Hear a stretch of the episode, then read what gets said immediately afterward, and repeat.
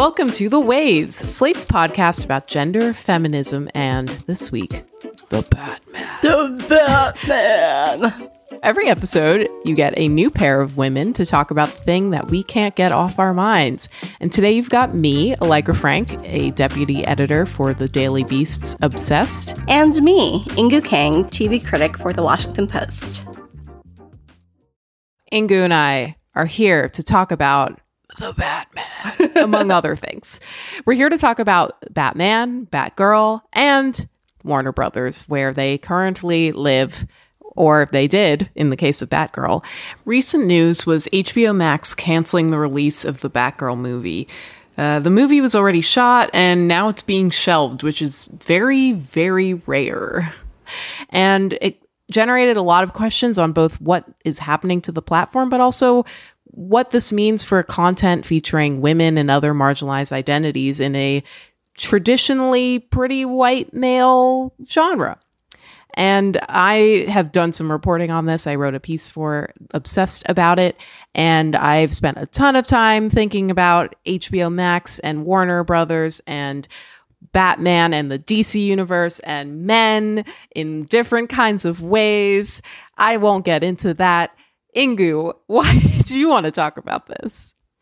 This is a topic that I can't stop thinking about because now after these like years long discussions about what is television, what are the streaming wars, why are we seeing so much content? Now we are sort of forced to reckon a little bit with sort of the gendered nature of the streaming wars. And, you know, in their essence, the streaming wars are about these giant multinational corporations sort of going at it like Godzilla versus King Kong. And you're like, eh, I guess we'll be like the collateral damage. Do, do, do. But from an audience standpoint, they're also really a struggle over what our mass culture is going to look like, who gets the opportunities to tell their stories, which perspectives get a hearing, which groups will have their experiences represented on screen, and really how our collective imaginations will be stirred toward new futures or not. Batgirl is one film, let's get that clear. And yet, I think its fate is a potential augur for what happens to stories about women, women of color, and other marginalized identities, as the entertainment industry appears to be contracting in the near future. The streaming wars have increased the kind of stories that pop culture has been able to tell simply because there's been a greater, some would say unsustainable, investment in content. And with these companies deciding that they would like to tell fewer stories going forward, the question for us, I think, quickly becomes whose stories will be considered disposable.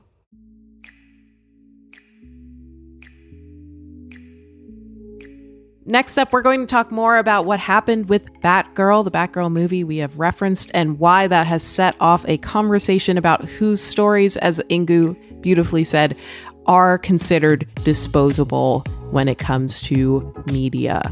More on that after this ad.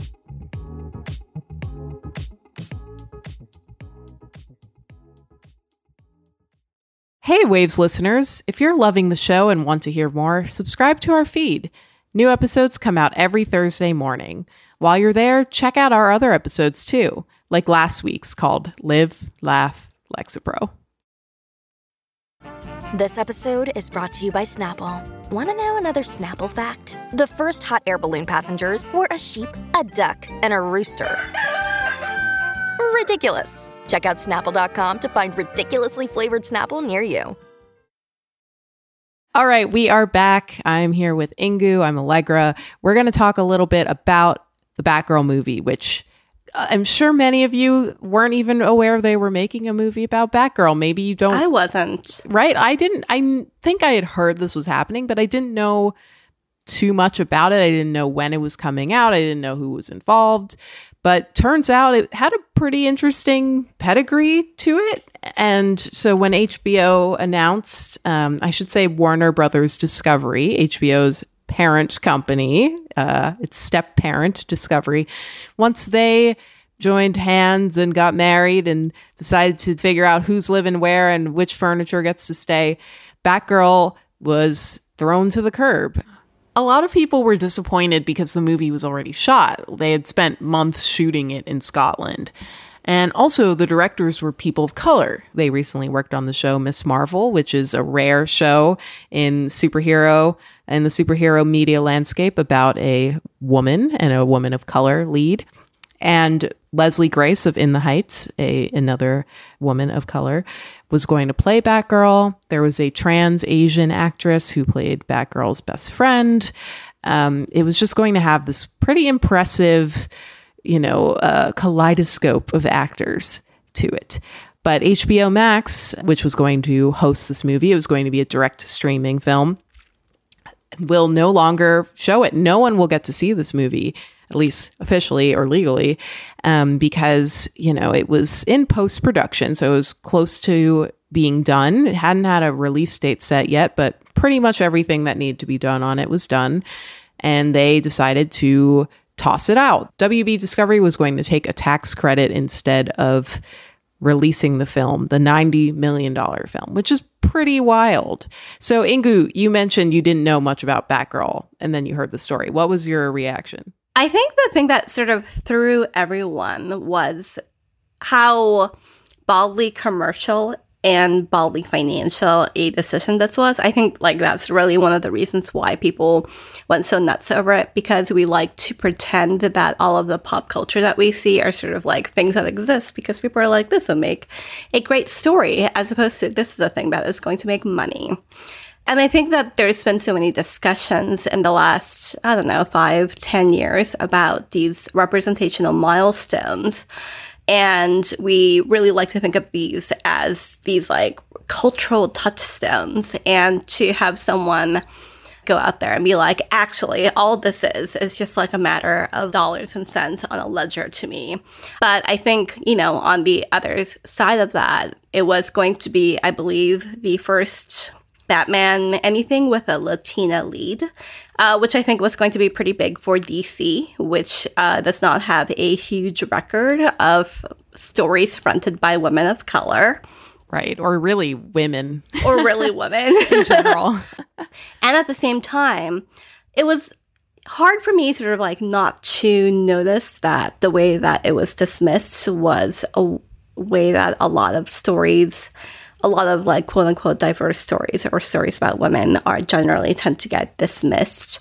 Um, David Zaslav, the guy who now runs Warner Brothers Discovery, said that the movie feels small and that we're going to focus on quality. And so there's a sort of immediate assumption of there are certain movies that are go- are big and universal and there are other stories that are small and only appeal to a niche. And i think we all sort of know which types of stories tend to get coded as like universal versus niche right?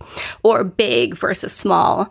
I think if he says like we're not going to put out a movie unless we believe in it like that's fine. But there are lots of movies that get released where the studios don't really believe in it and they become really big hits anyway. Like the studio totally thought Venom was going to be a disaster, and now there's a Venom 2 and probably a Venom 3.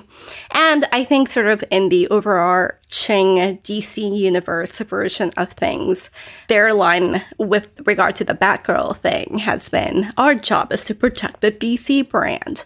But they have this like ongoing disaster with Ezra Miller and The Flash, where the star of that movie, much more expensive than Batgirl, is a ongoing PR I don't know. It's like a dumpster fire. and Yeah, I was going to say disaster war zone. right. I was going to just say disaster is way too uh, light for what's going on there.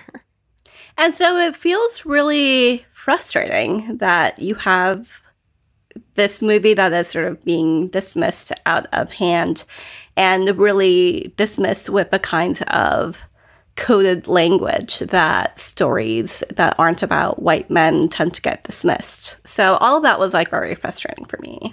I have to approach this uh, the, as a business story as much of as it is a creative story, which is frustrating because a big part of the reason why this happened is there was this merger. Warner Brothers and Discovery merged. Discovery is known for making, you know, mostly nonfiction television.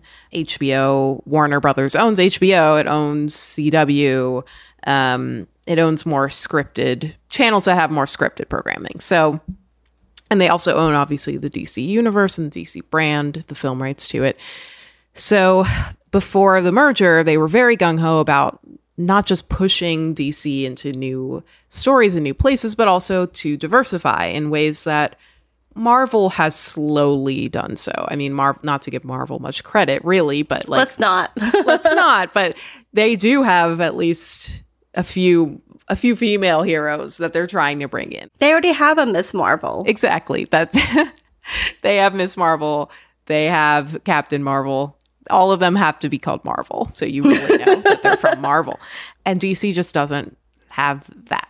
And it is disappointing. It is disappointing that that is what they considered, as we said, disposable.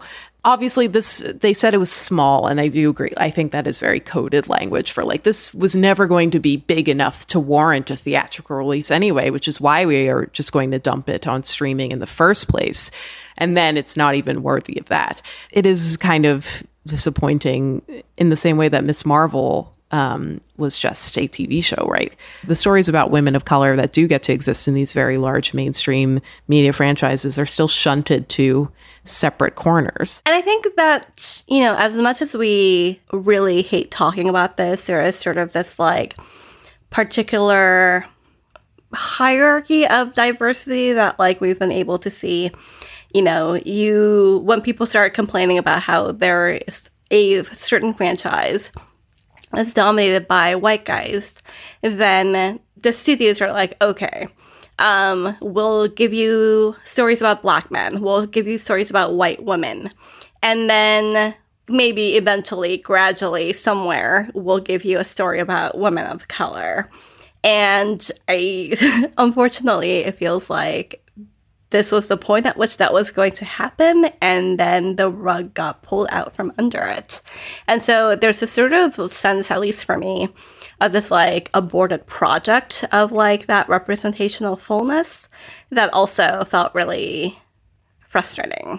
Do you have any hope now for, if not a Batgirl movie uh, in theaters, for the new overlords at WB Discovery to reinvigorate this project that they were very, very slowly trying to undertake with the green lighting of things like Batgirl? Or do you just have no hope yet left that, you know, we're just going to get our little Shazam movie and our little, you know, uh, Black Adam movie and continue to only have Wonder Woman on screen? Um, where do you stand on the future? What a bleak question. I know. the future in general, Inkoo, where do you think we as people are going I I don't know. I don't want to be overly cynical about it because we don't know what the future is. We don't know precisely what the development pipeline looks like. I think there's been a lot of talk about a Black Canary movie. I don't know like the DC universe super well, but I believe it's the Jurnee Smollett character from the Harley Quinn movie Birds of Prey, uh, starring Margot Robbie. They haven't canceled that yet, and I do think that uh, Warner Brothers Discovery now knows this was optically really, really bad.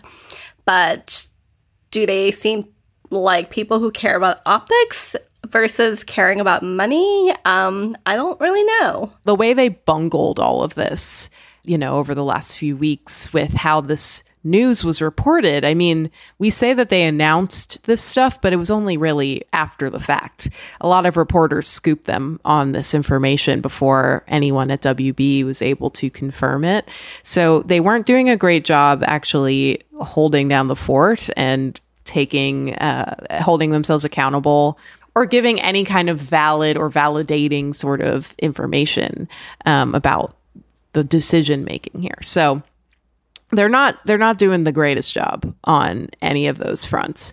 And actually, on the day that we're recording, uh, they just there were some reports, some more damning reports released that they laid off 14% of the workforce, about 70 different staffers across the various programming departments over at HBO Max, predominantly kids and family and reality programming, neither of which Batgirl for example, would pertain to, but also those are two genres that do often have more diverse casts. So there really is a, a deprioritization to me, it feels as though it does, um, of working toward that that mission that if implied if not stated outright toward giving more women and people of color their due i agree i hope black canary makes it but i similarly don't have a ton of faith for any of this. Yeah. As long as they save F Boy Island, um, that's oh my, my priority. if they don't save F Boy Island, I swear to God, I don't even want to. Th- I don't think about that. Let's not put that energy out into the world. and now we're going to have to reset because I need to take a breather from that thought, and we're going to take a break. But if you want to hear more from Inkoo and myself on another topic, check out our Waves Plus segment, Is This Feminist? where today we're debating whether the Batman is feminist. I really can't do that. That was the beautiful, Batman. honestly. Thank you. I, I think I'm getting better. And please consider supporting the show by joining Slate Plus. Members get benefits like zero ads on any Slate podcast, no paywall on the Slate site and bonus content of shows like Amicus, Slate Money, and of course this one. To learn more, go to slate.com slash the waves plus.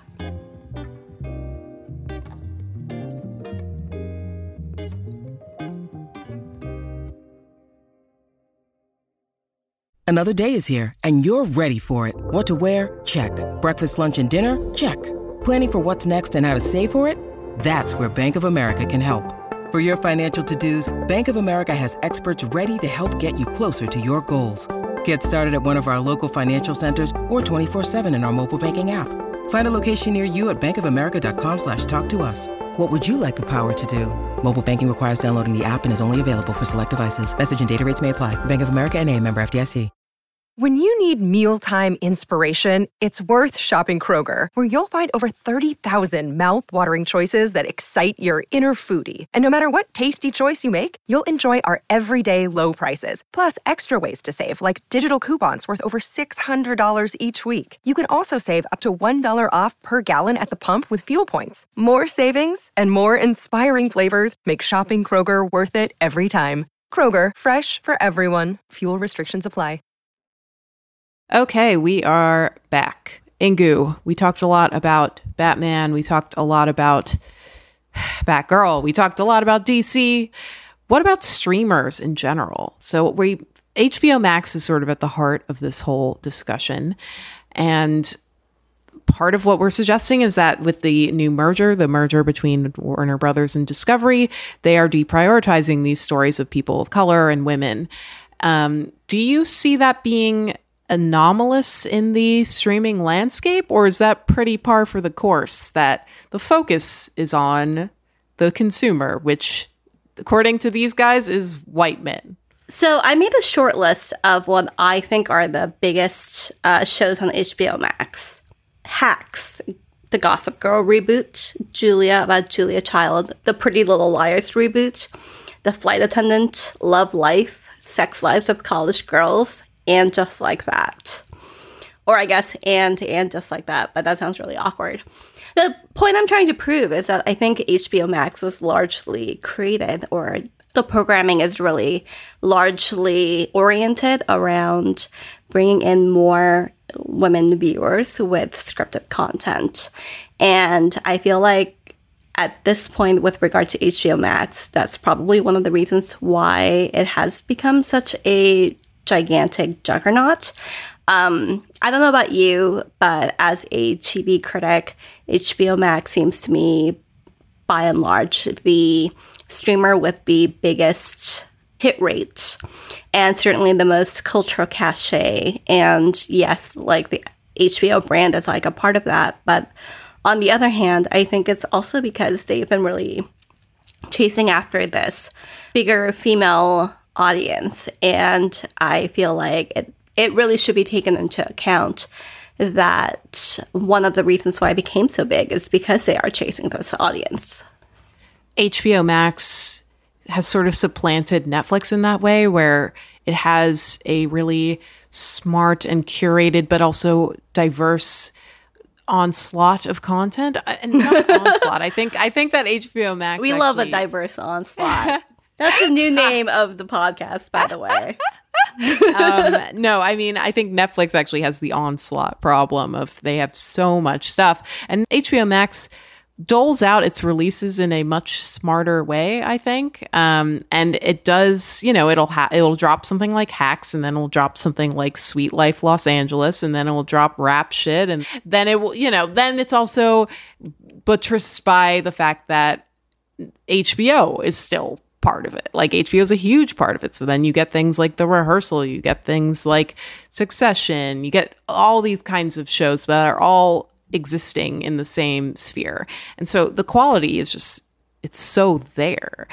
But then, you know, Netflix used to do this where it had a ton of very well acclaimed shows and it was appealing to so many different audiences, but now it's sort of lost its way and jumped dumped a ton of different content, but not in such a manner that a ton of different people are going to want to find it because it's hard to find it. So I think HBO Max really nails that old school sort of Netflix vibe for me. First of all, we should know that like the streaming merger where the consumers will really feel it uh, between Discovery Plus and HBO Max isn't really going to go into effect until summer of 2023. So everyone has like a full year to still really relish HBO Max um, until then.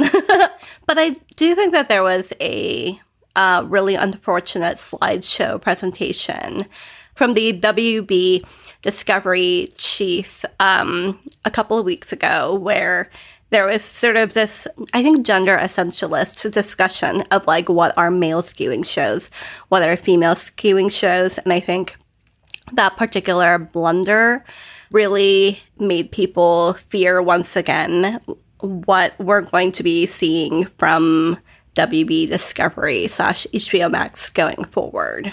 So I, what you're referring to is that WB Discovery has its earnings call, and this happens every quarter. Like every business does this. It's just that most of us don't pay attention to them because we don't. We're not stockholders, so it's not relevant to us. But you and I both have been in this industry. I'm sure you've watched these earnings calls and other sorts of investor meetings before. The point is, they're very business focused. So when WB Discovery, talking about its merger, posted a slide saying, We've done our research and HBO is male skewing, and or HBO Max, and Discovery Plus, which is Discovery's streaming service, obviously, is female skewing. And I think a lot of people, you know, took umbrage to that because that suggests with that without context and just seeing that image, it's like, oh, so HBO Max is for guys and Discovery Plus is for girls. That's what you're saying. But I mean, it's truly that this is written by a, a person without empathy who is paid a lot of money to make a lot of money To not have empathy. they are paid to not have empathy and they're paid to not understand how anyone will ever read their their work and understand it outside of that realm.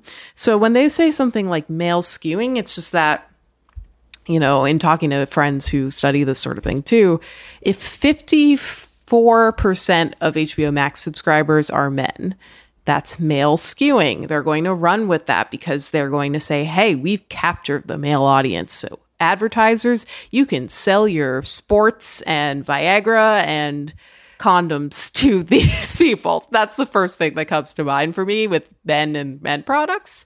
Uh, I don't know what that says about me. But then with Discovery Plus, 54% of those subscribers could be women, and therefore it is female skewing. And you can sell your tampons, yogurt, and orthopedic shoes to them. Again, I don't know what this says about me. So to me, understanding this and understanding strategy, I'm like, okay, that's just them trying to say, now look, we can have the whole 100% of genders, all two of them, um, haha, in in our combined streaming service. But of course, to us human beings, we see that and we're like, well, this doesn't feel good, especially compounded by the fact you just dumped Batgirl, you've dumped La Gordita Chronicles, which is a show that was well regarded, a family show about a young Hispanic girl. We don't have a lot of shows about Asian people showing them in good lights or Hispanic people showing them trans people. Um, you know, we're watching HBO Max and all these other services kind of contract when it comes to diverse content of genre and of medium too, but like with the visibility, like with the actual faces of these content, this content. And to see that slide, I think probably felt like, you know, doubling down on that. Does that does that sound right to you? Yeah.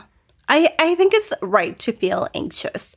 I think um, within the sort of TV slash TV critics industry, there's been this like ongoing hand wringing about how there are too many television shows. Um, John Landgraf, the president of FX, started counting some years ago how many new scripted shows, so like not even counting reality TV, uh, there are made every single year. And up until the pandemic, the numbers just kept going up from something like 500 shows to, I think the number got as far as like 700 some shows.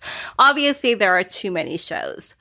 And at the same time, I think that you know, in that ecosphere of too many shows, there were all of these really amazing uh, perspectives uh, that were able to be given a chance that probably would not have been given a chance in a more traditional TV environment, let's say 15, 20 years ago, before Netflix came on the screen or before Netflix was a really big player.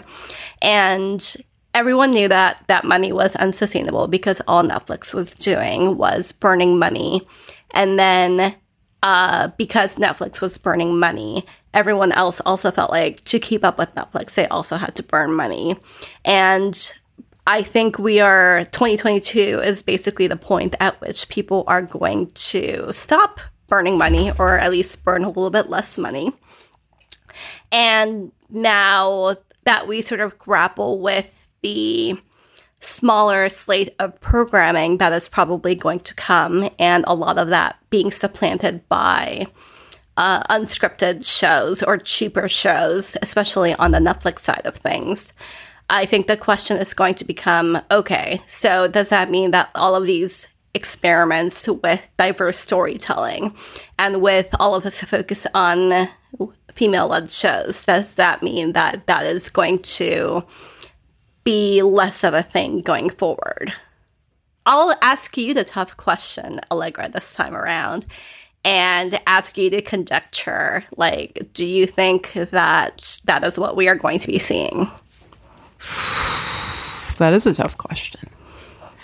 Look in your crystal ball. I feel like there's going to be a, a, a level of backlash increasingly so. I think as people become increasingly aware of these sort of industry moves as things continue to combine and contract and condense.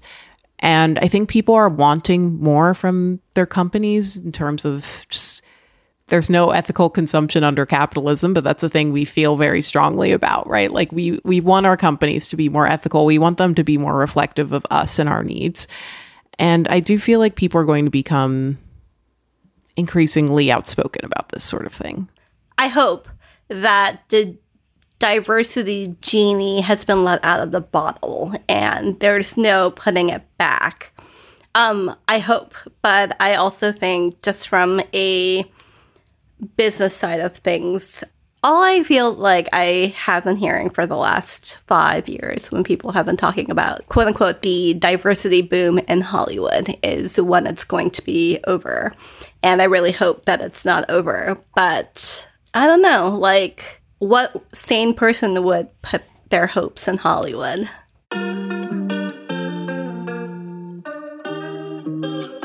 Before we head out, we want to give you some recommendations. Inkoo, what are you loving right now?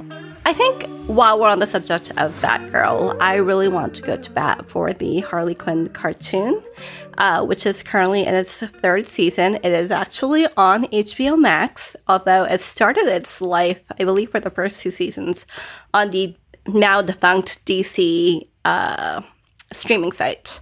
It is a cartoon version a very gory, very violent, very emotionally rich version of Harley Quinn um, and her best friend, Poison Ivy. Harley is voiced by Kaley Cuoco, who does just a brilliant job.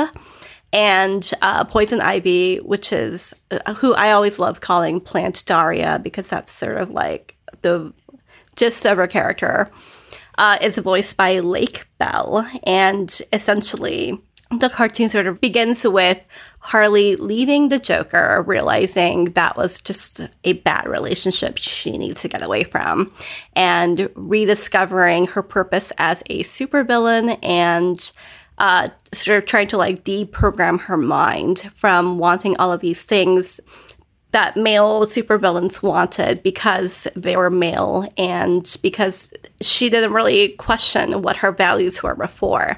And now, sort of realizing that she actually needs to figure out her own goals as a supervillain. I guarantee you, it is probably the best written Batman thing I have seen in forever. And in the current season, there is one episode where Harley, who began life as a psychiatrist for the criminally insane or whatever the term is, uh, actually goes inside Batman, Bruce Wayne's mind. And the way that they depict that trauma is both really hilarious and really emotionally rich. Um, and I don't know how the show pulled that off, but it's just like a perfect encapsulation of the strengths of that show. That was a very very eloquent and strong recommendation. Definitely co sign that recommendation. As for a recommendation of my own, I recently finished the new season, talking about streaming, um, keep that going. The new season of Never Have I Ever, which is on Netflix, not HBO Max, um, season three. If you haven't seen the show before, it's great. It's a a teen dramedy, teen comedy, but it really appeals beyond just teens, I think. Um, but it is about a an Indian American high school girl and her friends um, as they sort of navigate being nerds but also really horny and how do you how do you reconcile those two things because nerds don't get any. Except in this show they do and it's actually quite lovely and it's very funny and the cast is very very diverse um, and it made me cry this season because there's also a beautiful story about mothers and daughters. There's explorations of grief identity uh, debates, competitions, school plays. It's all the th- kinds of things that are both fun to watch and moving to watch. So I would definitely recommend checking that one out on Netflix. It's about 10 episodes, half an hour each. I watched it in like a weekend. You can probably do the same. It is definitely the horny Asian American story that I wish had existed during my coming of age. Yeah, it's a pretty good year for those stories between Turning Red and this new season of Never Have I oh, Ever. Oh, I love Turning Red. That's our show this week. The Waves is produced by Shayna Roth. Shannon Palus is our editorial director. Alicia Montgomery is the Vice President of Audio. That's a title I wish I had. Daisy Rosario is Senior Supervising Producer. We'd love to hear from you. Email us at thewaves at slate.com. The Waves will be back next week. Different hosts, different topic, same time and place.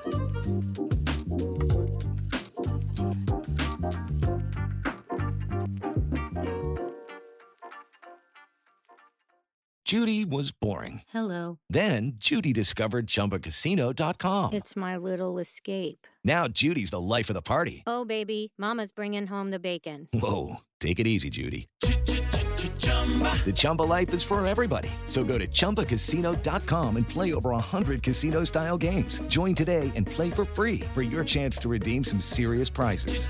chumba ChumbaCasino.com. No purchase necessary. Void where prohibited by law. 18 plus terms and conditions apply. See website for details.